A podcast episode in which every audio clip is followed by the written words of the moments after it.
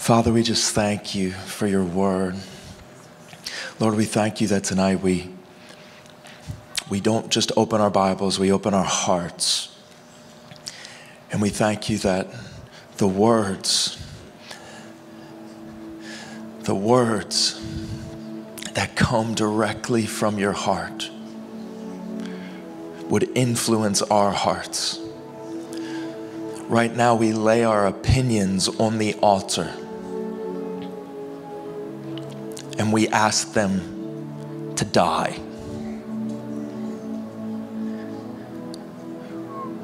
We want truth.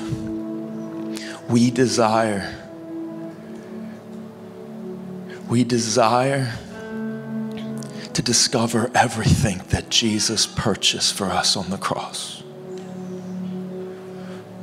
Forgive us for not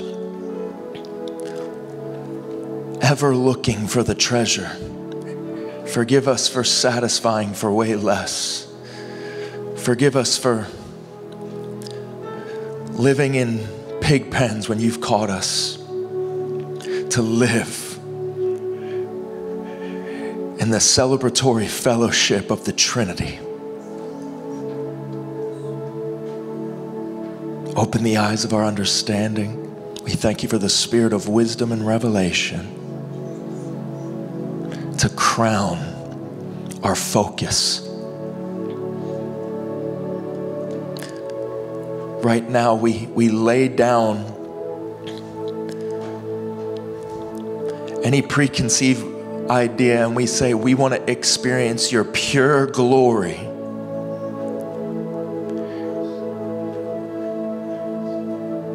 In Jesus' precious name, all God's people say, Amen. Amen.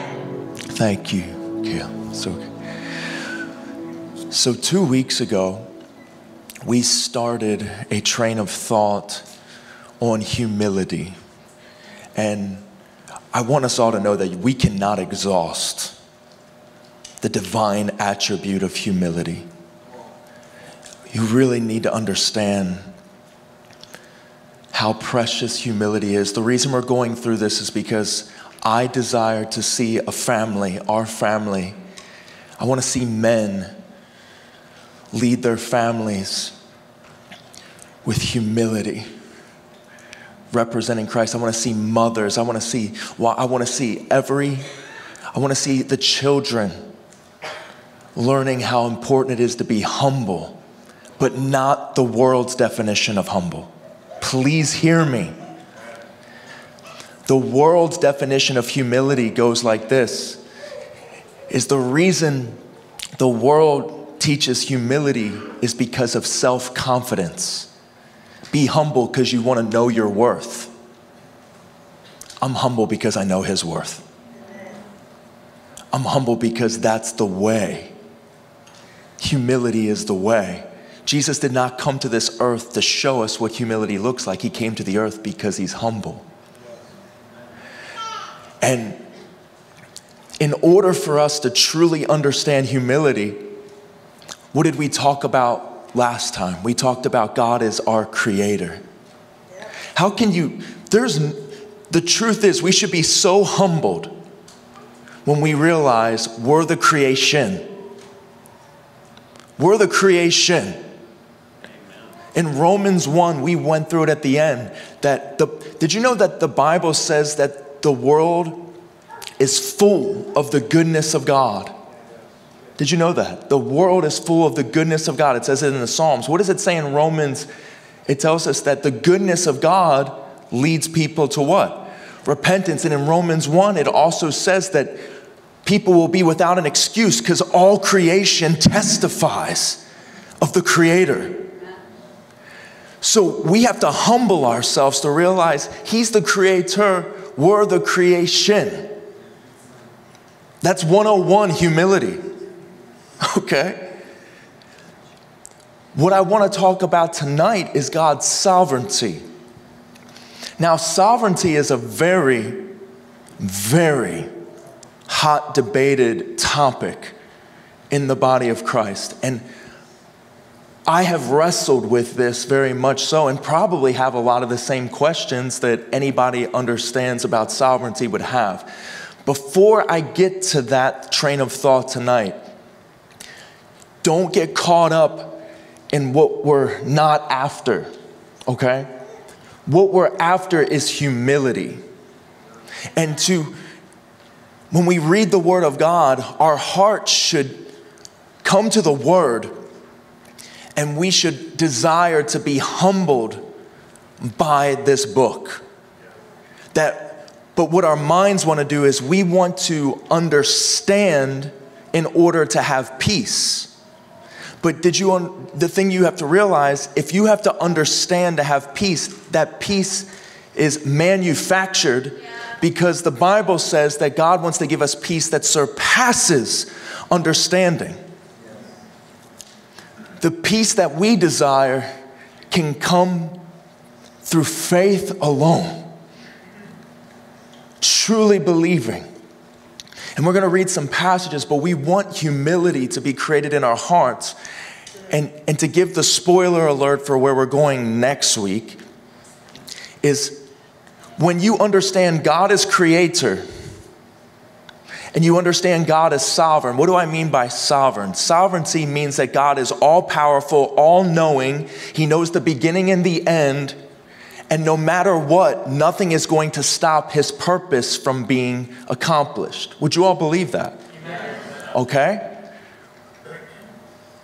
It's funny how we can agree on things, but when it comes to the day to day, sometimes the things we believe we don't allow it to practically be applied in our day to day. And when we understand that God's creator and then God is sovereign, all knowing, all powerful, and He chose the cross, your mind should be blowing out of your skull right now. You're telling me He's creator. He's in charge. He created us. He's sovereign. He knows the end from the beginning, yet He chose.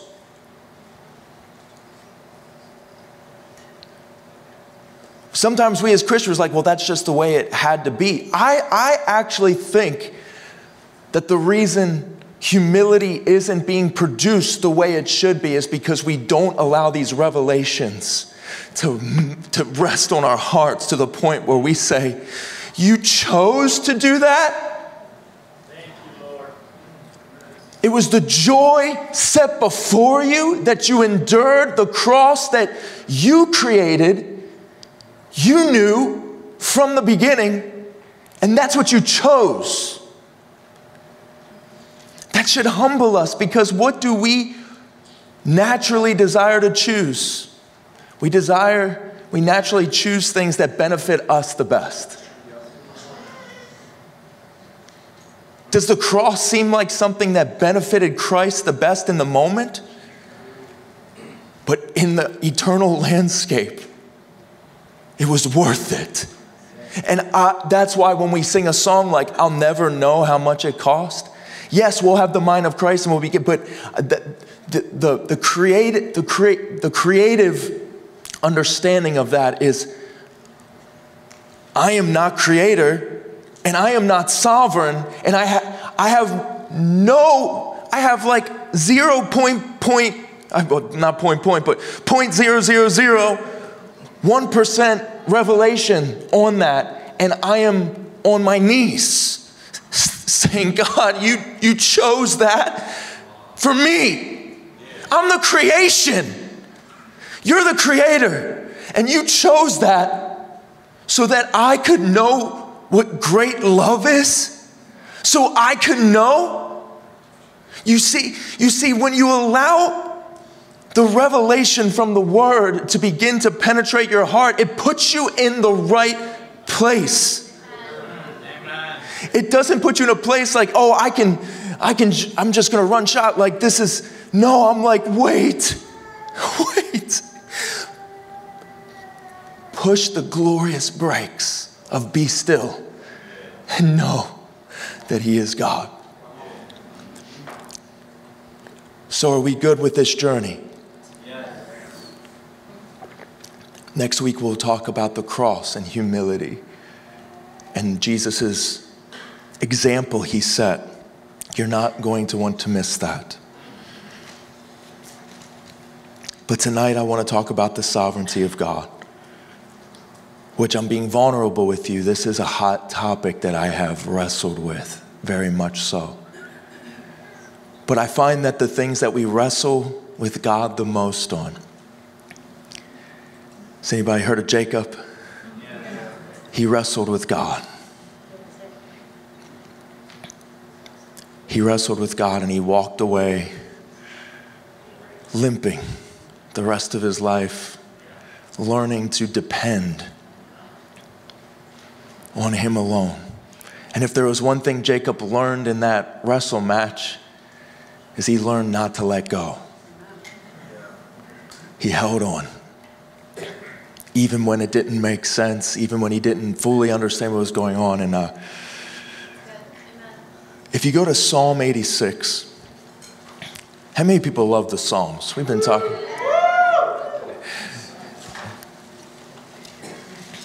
David seemed like a hot mess sometimes.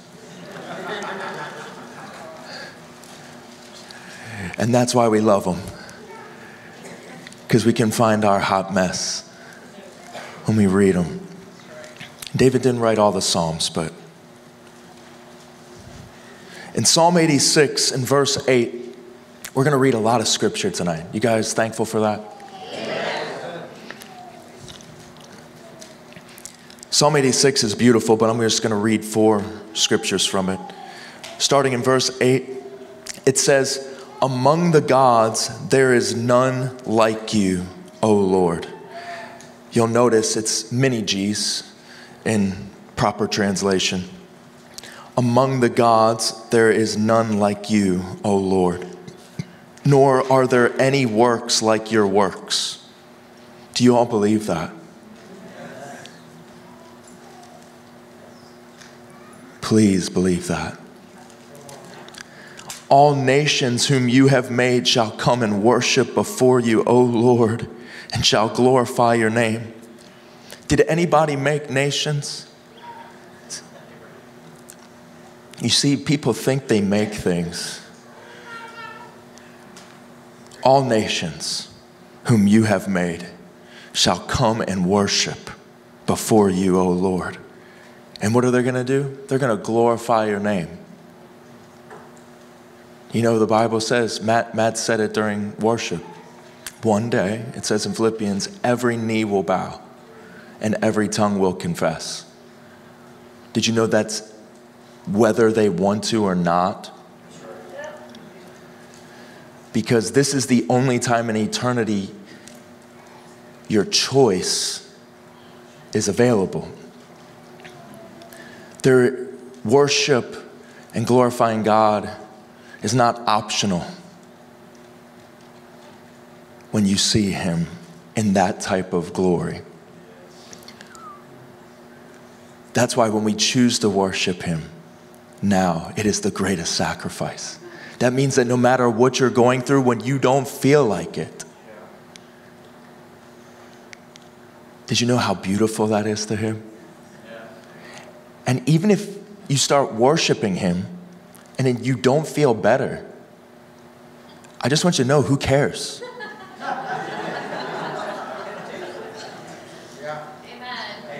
Is he, is he worthy only because you feel better? There's a lot of people that want to be delivered from how they feel, but not how they live.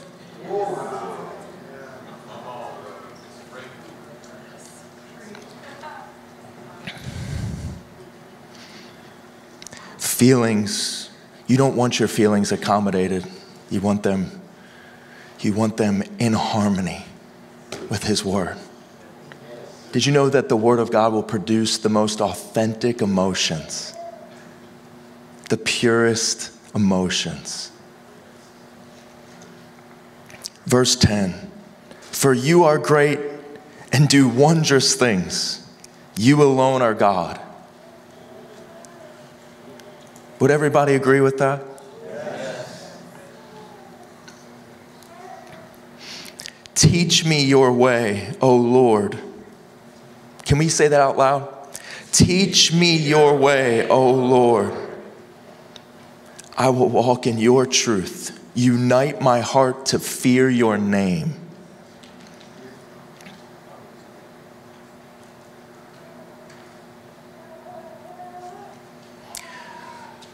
I want to say something about this as we get this journey going because, in order for us to truly begin to get an understanding of the sovereignty of God, we really have to understand truth.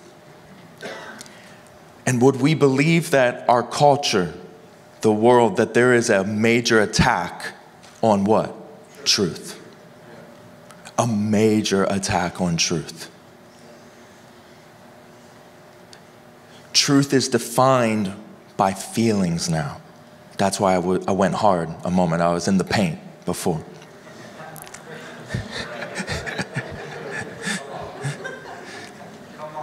this is what you have to understand truth.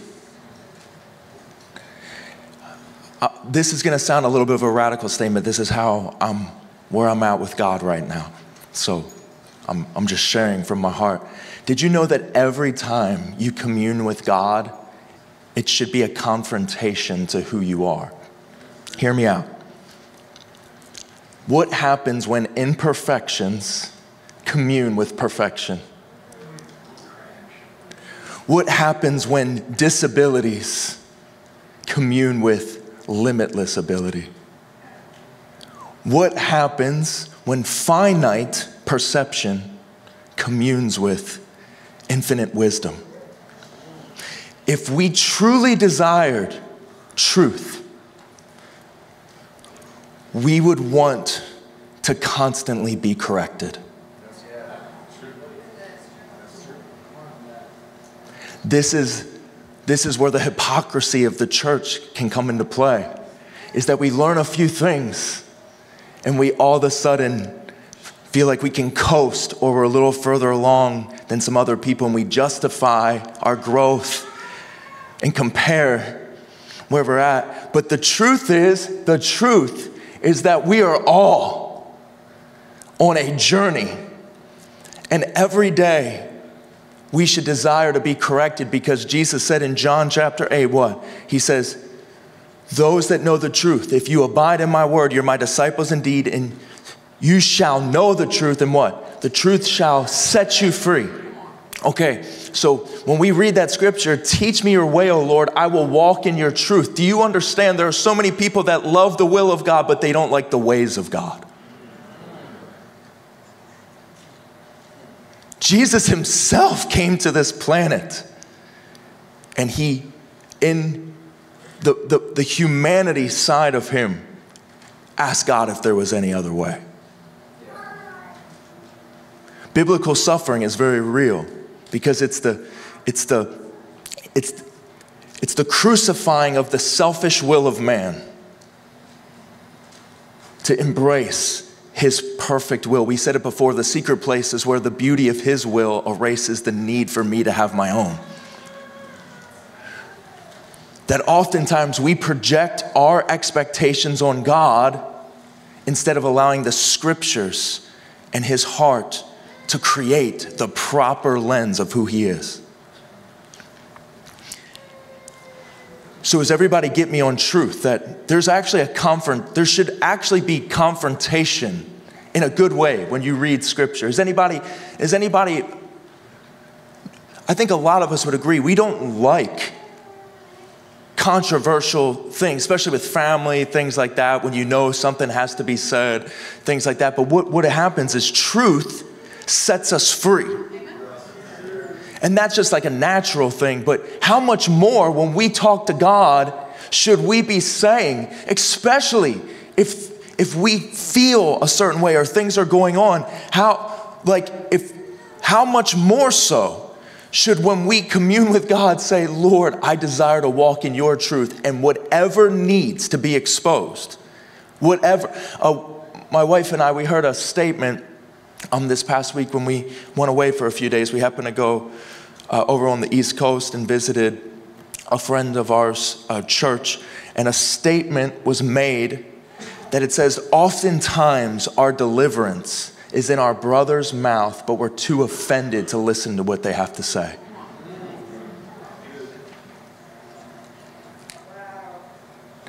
So many times we want God to deal with us at the altar, but it says in Matthew 5, it says, before you before you come and worship, go deal with your brother who you have an offense against. God says, I don't even receive this worship right now because you're faking it, because I'm the God of reconciliation. Don't worship me for being the God of reconciliation and not imitate the reconciliation and represent it because worship is not songs, worship is life.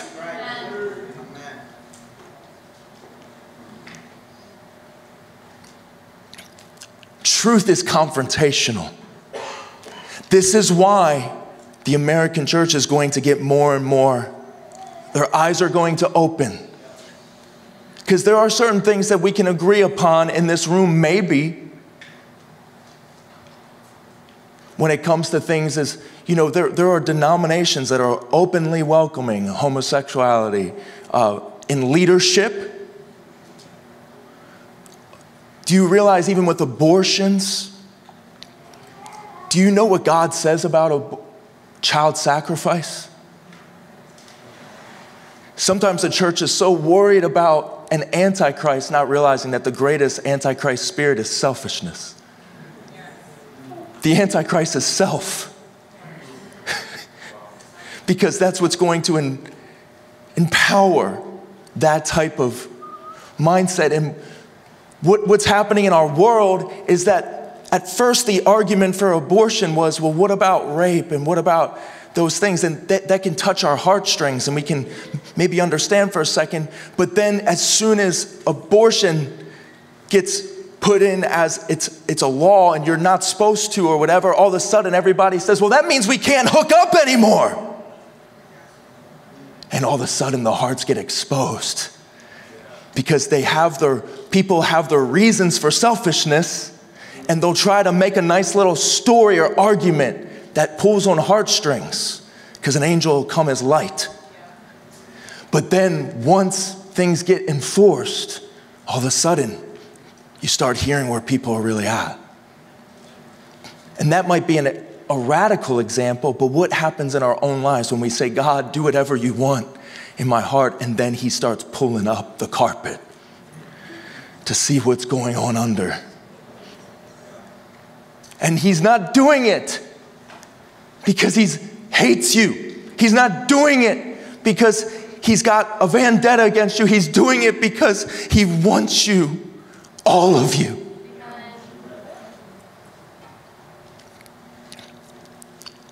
Teach me your way, O Lord, and I will walk in your truth. Unite my heart to fear your name. I want to read this quote to you to sum up what I just said. The liberation of the soul is tied to the fervent desire to be corrected and transformed by truth. The liberation of the soul is tied to the fervent desire to be corrected and transformed by truth. We're saved by faith alone through grace. That's true, but there are so many people that claim to be born again that I see are more depressed and more over anxiety over the dumbest things. And it's because the enemy has them deceived because they don't want to be transformed and corrected by truth. We should come into this house and say, God, correct me. God, correct me. Please correct me. Because you should look at the world and say, oh, what the world needs is correction. Because that's love. Whom the Lord loves, he corrects. We should all say, Lord, thank you for correcting me. Thank you for revealing I was headed down a path of destruction. Yes. Yes, Lord. Yes. If we truly realized how valuable correction was, we would not get offended as easily as we do. Offense is refusing correction. A simple example, and I, I, I always want to caveat when I give please, I, I never, this is just my heart posture in this. Whenever I share a story about myself, I don't ever want that story to in any way insinuate anything about myself other than giving glory to God. So I'm sharing just my wife and I just the other day. We're, we're at a restaurant. Somebody, the waitress, she forgot to give me my coffee.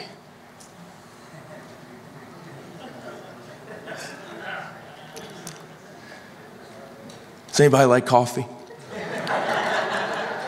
Does anybody like it in the morning? When you're on vacation and just want to.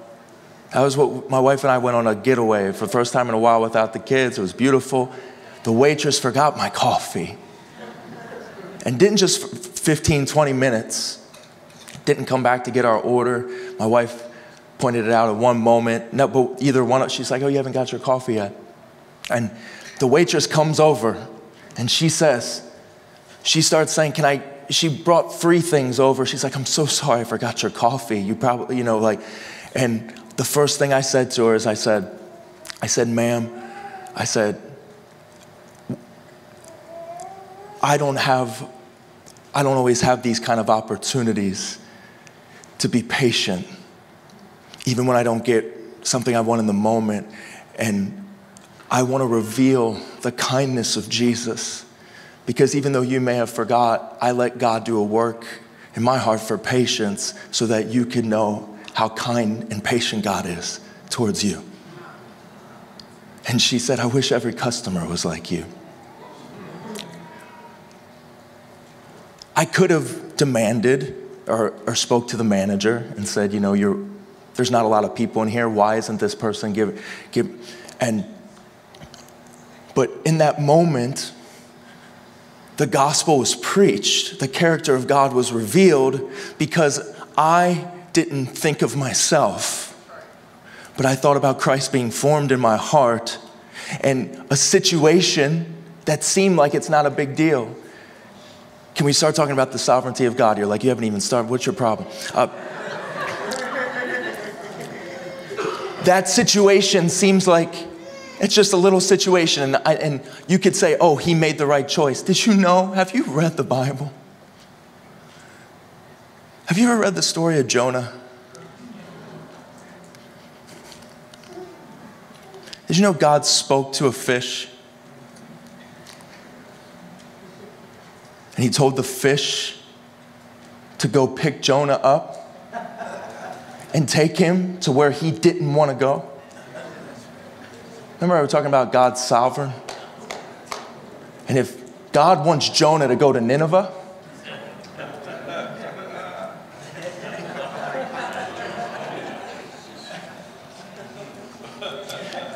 but not only that, he goes to Nineveh, and the people repent, and he's mad. He's mad that God showed mercy on those pagans and on those Gentiles. He's mad. And you know what God does next? He speaks to a tree.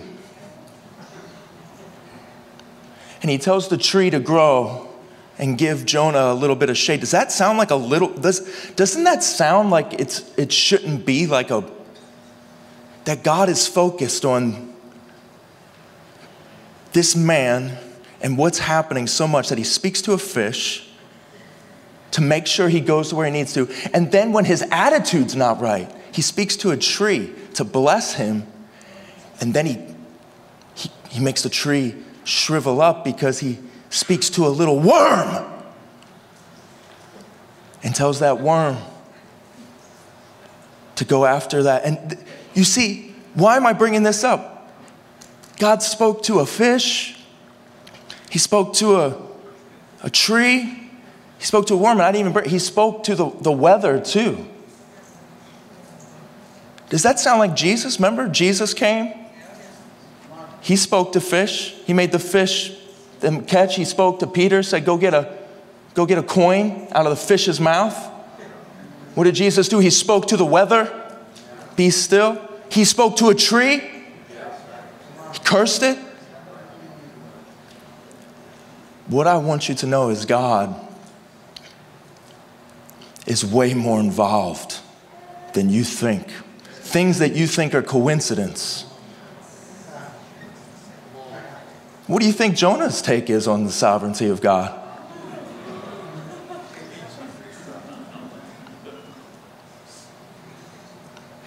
What do you think the apostles seeing in real time that he is ruling even over the government? We're about to read some passages that are going to make some people upset, but it's okay. Because truth is confrontational, but it produces something beautiful if you surrender. If you surrender to it, it'll produce the most beautiful thing perfect peace, joy unspeakable.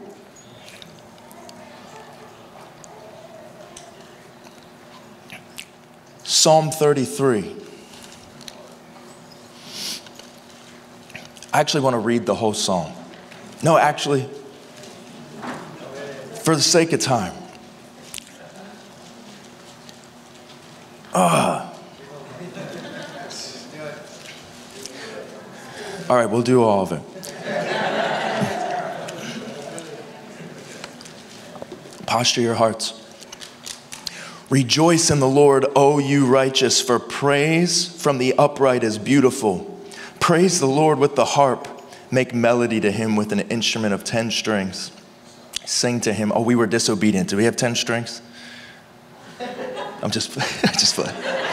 Uh, sing to him a new song. Play skillfully with a shout of joy. For the word of the Lord is right and all his work is done in what? Our biggest offenses are actually all centered in lies. He loves righteousness and justice. The earth is full of the goodness of the Lord. Remember, I just said that earlier. By the word of the Lord, the heavens were made, and all the host of them by the breath of his mouth. Do we see how powerful he is?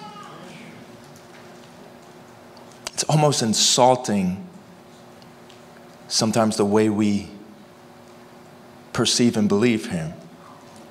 But He's so gracious to, to help us. He gathers the waters of the sea together as a heap, He lays up the deep in the storehouses. Let all the earth fear the Lord. Let all the inhabitants of the world stand in awe of him. For he spoke and it was done. He commanded and stood, stood fast. Do you realize that God did not break a sweat when he hung all the stars up in the sky? He did not, for a minute, toil. Yet, the, yet we could be having a busy week and can fall into a manic depression. I'm even speaking to myself. There's been times I, you can just let things get overwhelming. But watch this. Verse 10 The Lord brings the counsel of the nations to nothing. So, all of you that are investing a lot of time watching the news, maybe you should read Psalm 33. I need a bigger amen than that. I'm telling you, you got to get your eyes on how powerful He is. Don't you allow the media, don't you allow the media to counsel your soul. Don't even allow the media to control your emotions.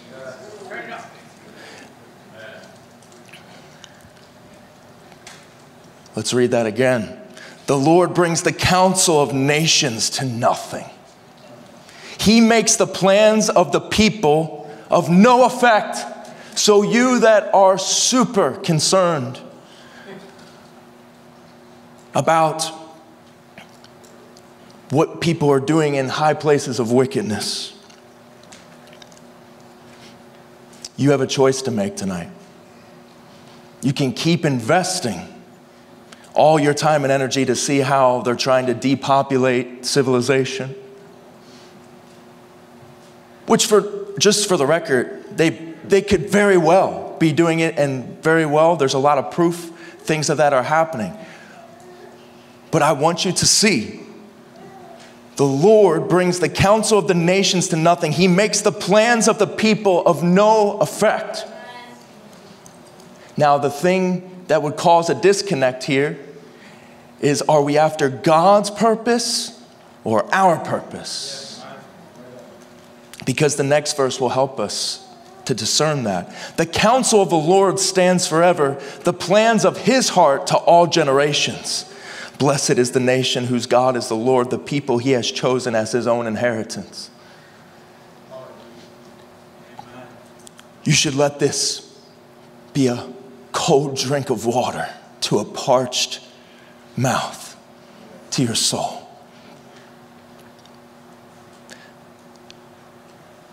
We're not done. Acts 17. Paul is preaching to a bunch of heathens that have no relationship with God at all. And I'm not going to go through his whole sermon. If you're in the home studies, get ready for when we go to Acts 17. But in verse 22, actually, verse 26, Paul says this to a bunch of heathens as he's revealing God to them. Are you ready for this? Paul says this in the Word of God and he, speaking of God, has made from one blood every nation of men to dwell on all the face of the earth and has determined their pre appointed times and boundaries of their dwellings.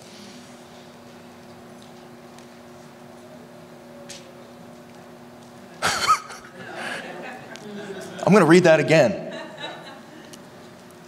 God made from one blood every nation of men to dwell on the face of the earth and has determined their pre appointed times and the boundaries of their dwellings. Verse 27 so that, so there's a reason for it, so that they would seek the Lord in the hope that they might grope for him and find him, though he is not far from each one of us. For in him we live and move and have our being as also some of your own poets have said, for we are also his offspring. What, is, what is this saying? This is saying that God could have put you, we prayed it, in any time in history, but he puts you in the most, he puts you in the best place based off his sovereignty that you would come to know him. That's what that's saying. This is saying that you here being at Gold Street tonight, that God preordained that you would be alive right now so that your affections would be open to see Him and to know Him, and that you would realize that in Him we live and move and have our being.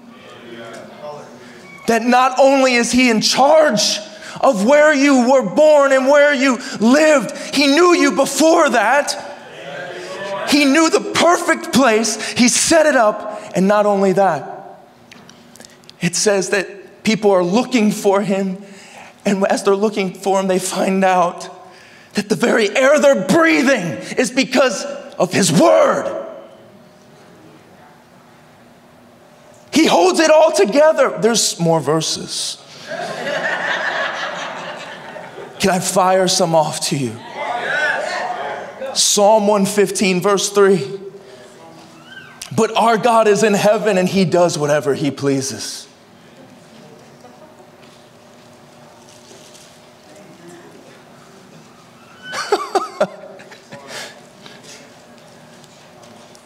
Are you going to argue with God? Why is this happening? You know, I did a sermon a long time ago. It's called While I'm Here. While I'm here, Shelby, I love you. Uh, while I'm here, and the whole point of the sermon was walking through Paul at the end of his, his tenure when he's getting shipwrecked and vipers are biting him. And that Paul didn't want any of that to happen. He actually tried to tell people we shouldn't go this way.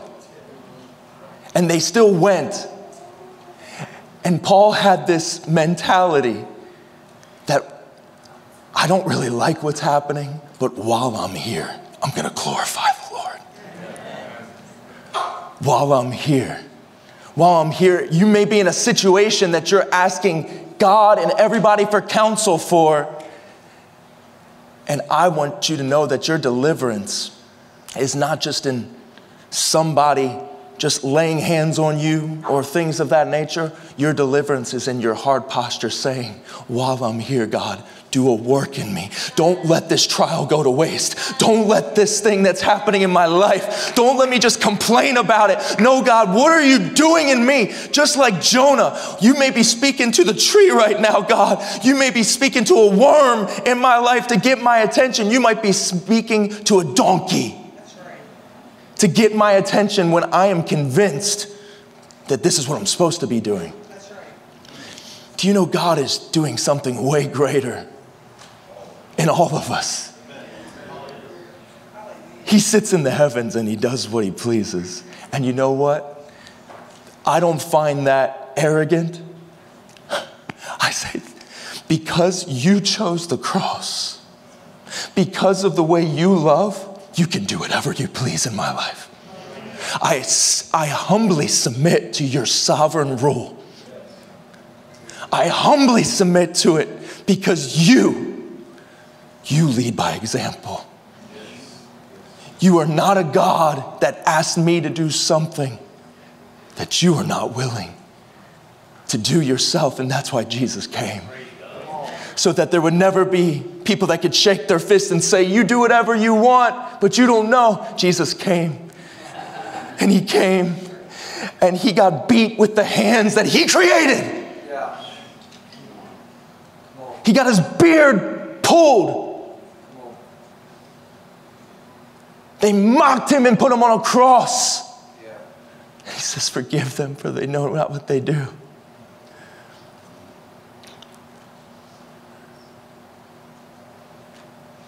He sits in the heavens and he does whatever he pleases, and it pleased him to bruise his son.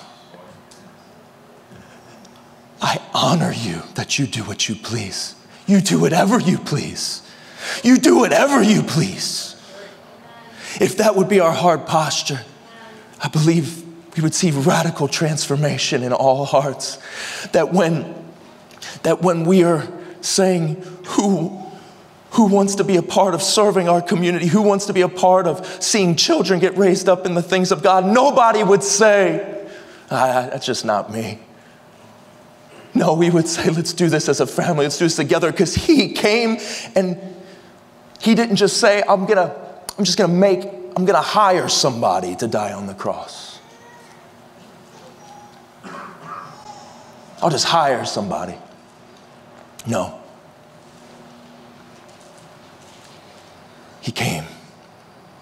Are you thankful he came? Proverbs 16 33. The lot is cast into the lap, and a lot is just like somebody rolling the dice. The lot is cast at the lap, but watch, but every decision, everybody say every decision, every decision. is from the Lord.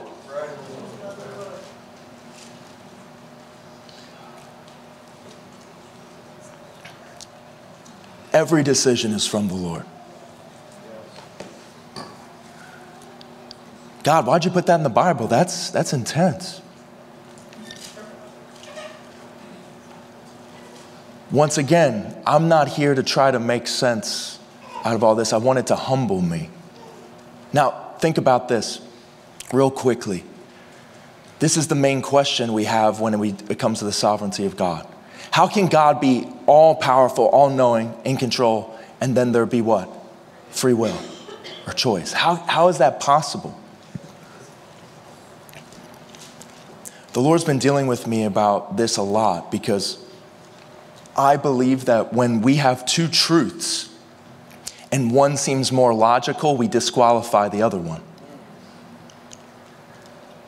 And I believe that when we get to eternity, when we get to heaven, when we see, we're going to see that these two truths that seem to contradict each other, that it seems like they were opposite roads, when we get to heaven, we're going to see that they merged.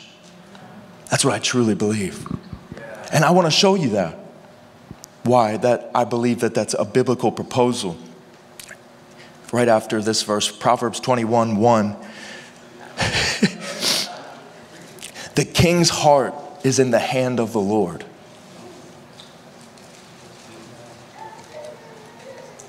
Think about that.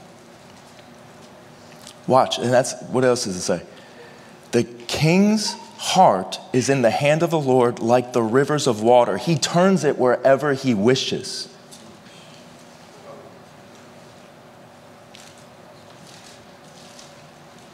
I feel the fear of the Lord. It's beautiful, though. We prayed to be united in the fear of the Lord.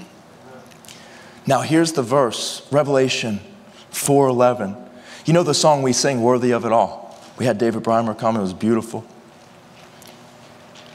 Did you know that one of the things they say when they cast all their crowns before the Lord, this is what they say. They say, all the elders and the living creatures, they're all, but the elders, when they cast their crowns, this is what they say. They say, You are worthy, O Lord, to receive glory and honor and power, for you created what? All things, and by your will they exist and were created. This is why they're worshiping because they see what, why God created everything that He did. And their response is, God, why did you let that happen? Why did you allow that? Why did. No, the response is, I see it. Forgive me. I see what your plan was. I see your purpose.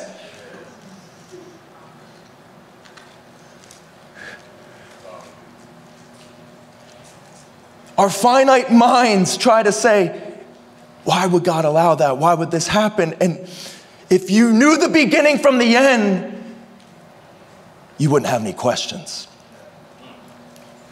But if you only know your little part of the story, it's easy to buck who's upstairs, who's making these shots, who's calling for these things.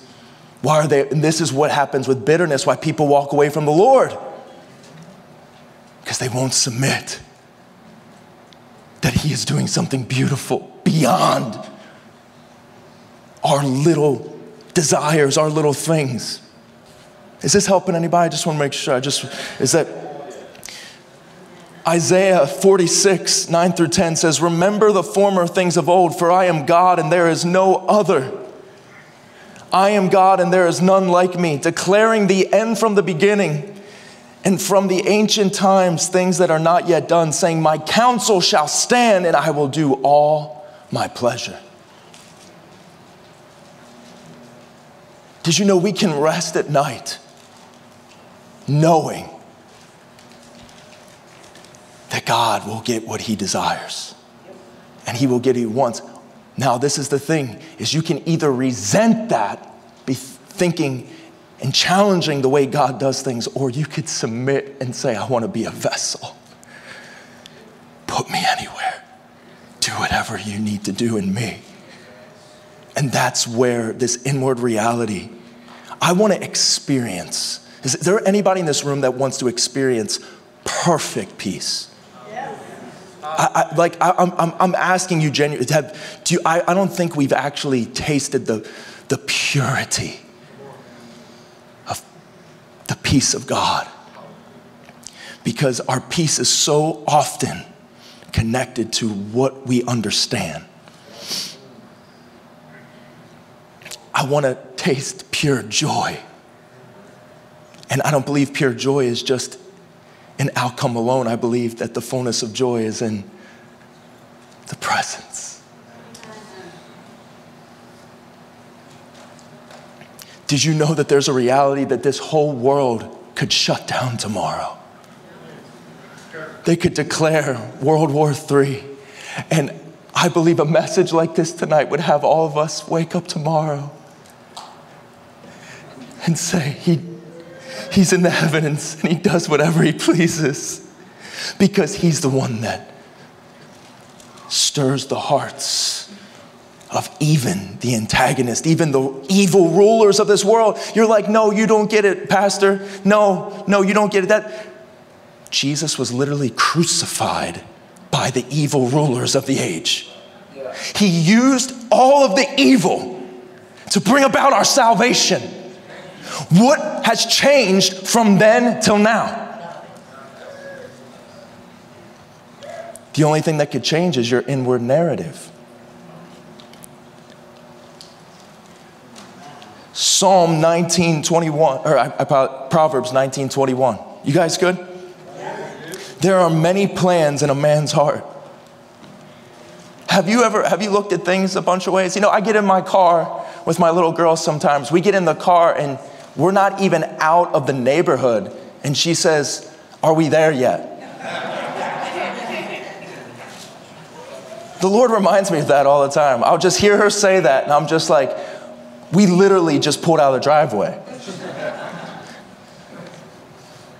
But guess what? It's going to feel like forever for her now because she's so concerned with the timeline instead of enjoying the ride, enjoying the fellowship, enjoying the journey there. Let's play I Spy.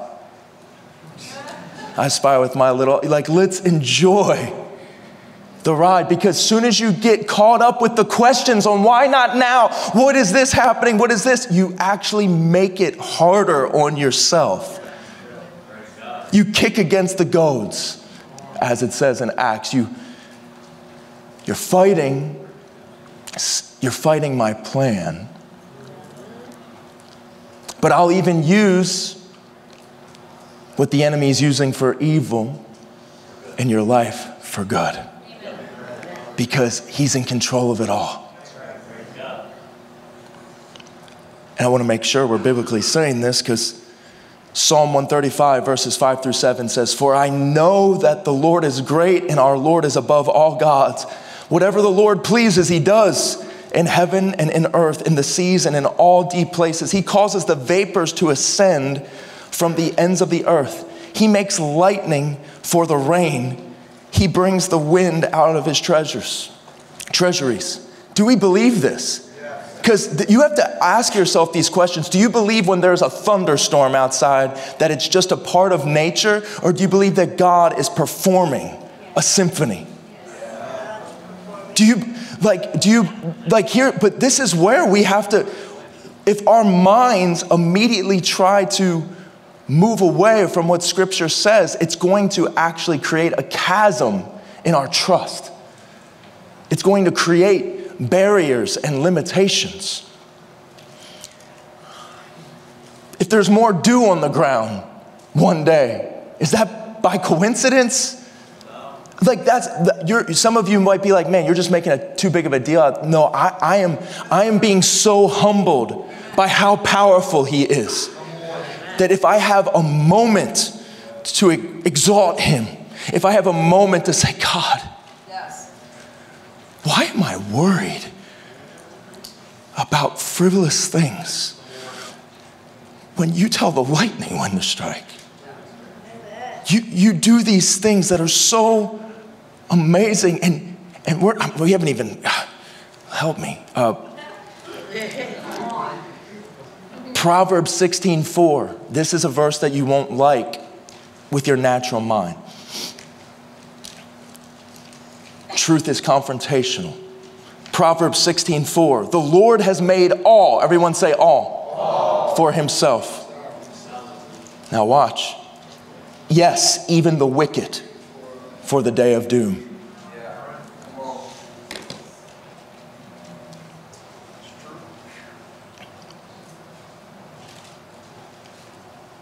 That's a hard one. I want to be real.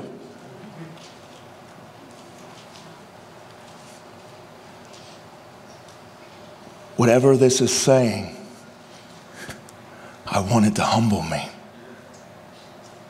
I want it to produce something in me. The Lord has made all for himself, yes, even the wicked for the day of doom. Daniel chapter 2, verses 20 through 23. Daniel answered and said, Blessed be the name of God forever and ever, for wisdom and might are his. And he changes the times and the season. He removes kings and raises up kings. He gives wisdom to the wise and knowledge to those who have understanding. He reveals deep and secret things. He knows what is in the darkness, and light dwells with him. I thank you and praise you, O God of my fathers. You have given me wisdom and might, and have now made known to me what we asked of you, for you have made known to us the king's demand. Second Chronicles 25, verse 8. But if you go, be gone. Be strong in battle, even so God shall make you fall before the enemy, for God has power to help and to overthrow. Do you see these verses? These are not the verses that we've, I, I hear people quote a lot.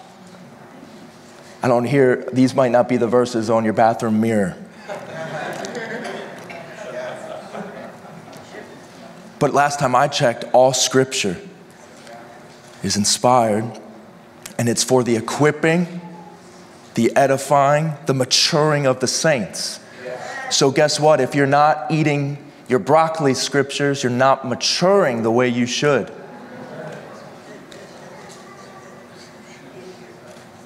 And I am guilty of it.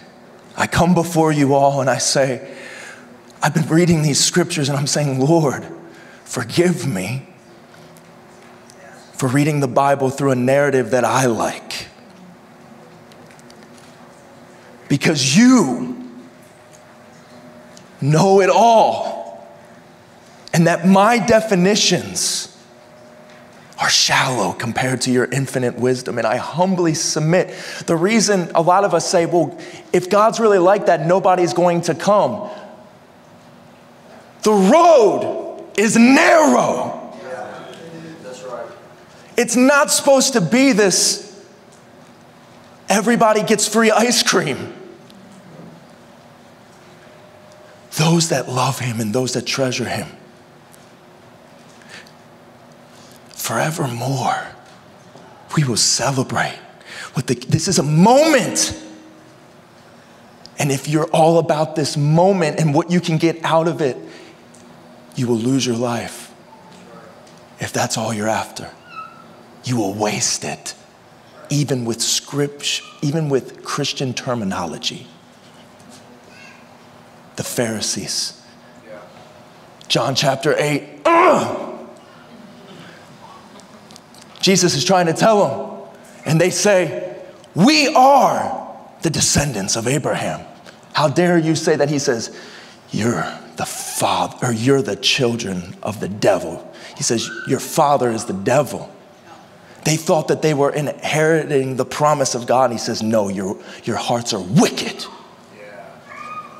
He had no problem with confrontation because he wanted them to see how deceived they were. When you want somebody to see how deceived they are, you have no problem. If your, ch- if your child was running towards the road, you're not going to say, hey, can we, can we talk about that? You know, can we have a meeting next week? You know, no, you would just be like, you, would, you wouldn't care if you dislocated their arm. You would not care if they got scratches from you dragging them out. You would not care. Whatever it takes. Whatever it takes.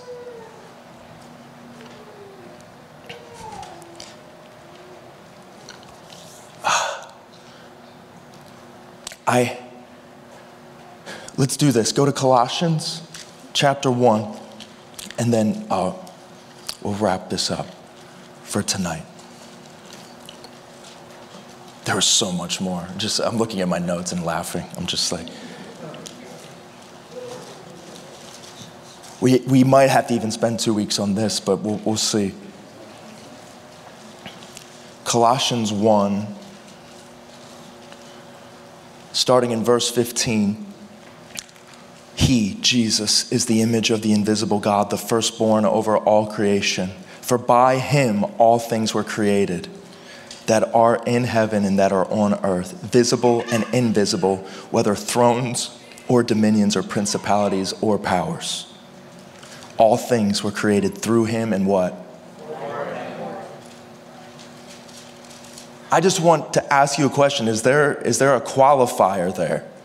Is there, this is saying all dominions, all, they were all created through him and for him.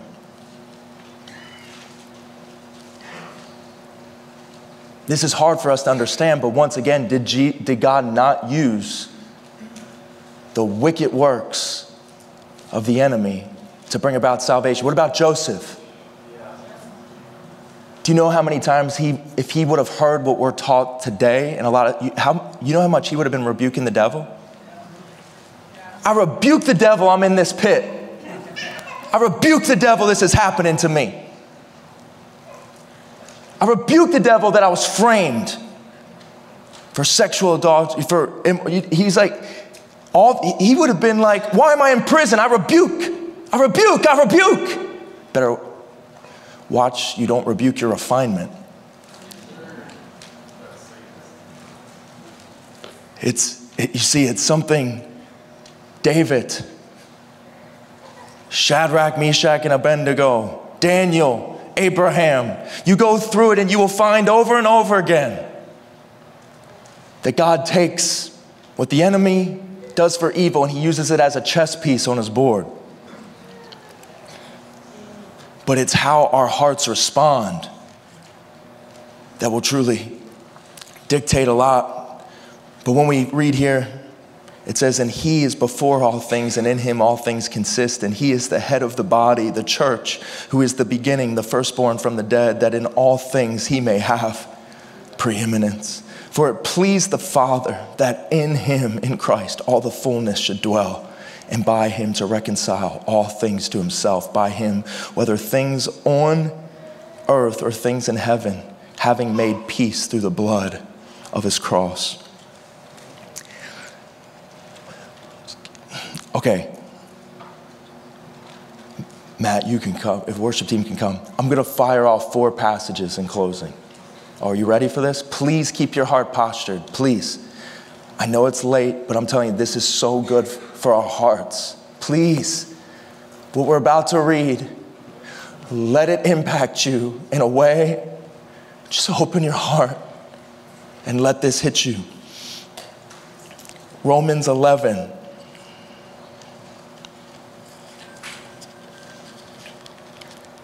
verses 33 through 36 says this Oh, the depth of the riches, both of the wisdom and knowledge of God. How unsearchable are his judgments and his ways past finding out. Can I ask everybody a real quick question? Everybody, look at me real quick.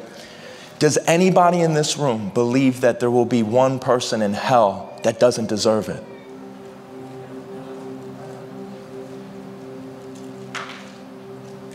That's a radical statement I just made. It's something that we believe, but if God is perfect in justice and He knows all, and we really believe that, that actually changes things. Just that statement alone, just that question alone. He's perfect in justice. There's not one person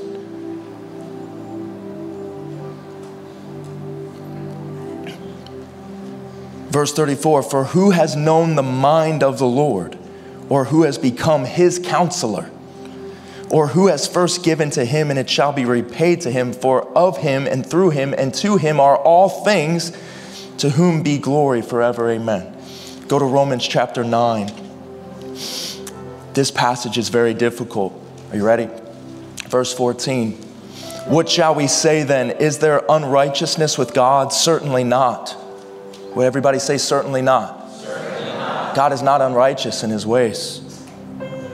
For he says to Moses, I will have mercy on whomever I will have mercy, and I will have compassion on whomever I will have compassion.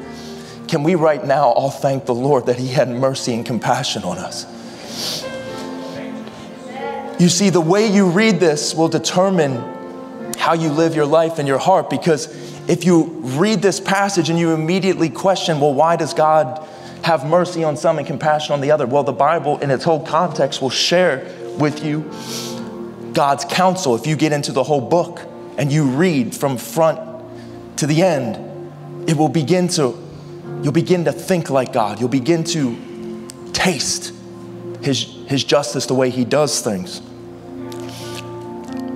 But our response should not be to question with a interrogative heart, but we should actually get humbled. And what if we read this and had that response? What if I read this and I, we just, the Lord will have mercy on whomever he will have mercy, and he'll have compassion on whoever he will have compassion. And I thank him. And I thank him. And then I start having mercy and compassion on everyone I come into contact with because he did it to me and he and and he's perfect in justice. So how could I choose who I'm gonna I have to just give it because he gave it to me. Verse 16, so then it is not of him who wills, nor of him who runs, but of God who shows mercy. For the scriptures say to Pharaoh, For this very purpose I have raised you up, that I may show my power in you, and that my name may be declared in all the earth. Therefore he has mercy on whom he wills, and whom he wills he hardens. You will say to me then, Why does he still find fault? For who has resisted his will? But indeed, O oh man, who are you to reply against God? Will the thing formed say to him who formed it, Why have you made me like this? Do you see that statement? What is happening in our culture right now? God made a mistake. Why'd you make me like this? Does not the potter have power over the clay from the same lump to make one vessel for honor and another for dishonor?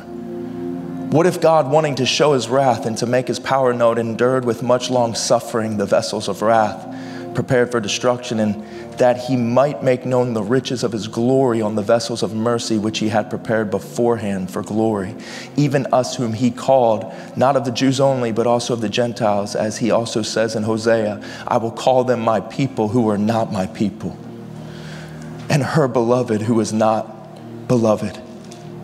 And it shall come to pass in the place where it was said to them, You are not my people, and they shall be called sons of the living God.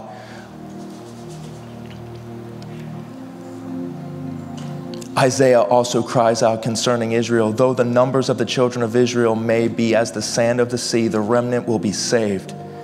For he will finish the work and cut it short in righteousness, because the Lord will make a short work upon the earth.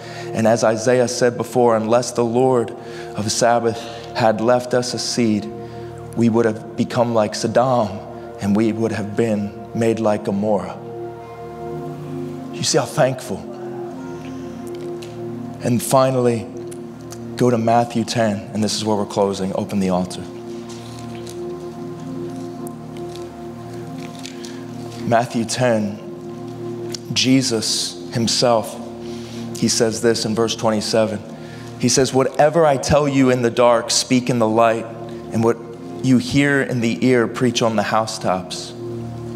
And do not fear those who kill the body, but cannot kill the soul but rather fear him who is able to destroy both soul and body in hell. Watch this. Are not two sparrows sold for a copper coin, and not one of them falls to the ground apart from your Father's will? Did you just read that? Did anybody drive by roadkill on the way over here? This says, because we have to understand if we challenge the thought process here, it says that not one sparrow falls to the ground apart from your Father's will. And then what's the next verse? But the very hairs of your head are all numbered. Do not fear, therefore, you are more valuable than the sparrows. So let me ask you a question. If not one sparrow falls to the ground without God knowing something being apart from His will. Why do you think so many things in your life are just happenstance? Why do you think so many things are just coincidence? Or you give so much credit to people in your life that have maybe put you through things in life? Maybe you give so much credit to other things in your life when God puts you in a specific spot. He gave boundaries so that you would seek and know Him. Maybe instead of asking so many questions and allowing bitterness to fester, maybe tonight we say, Lord, you're in the heaven and you do whatever you please, and I'm thankful for it. And tonight I want to surrender afresh to how powerful you are. I want to surrender afresh to the understanding that you really are infinite in wisdom and know the beginning from the end. And forgive me for making a big stink about the middle when I don't fully see what you see.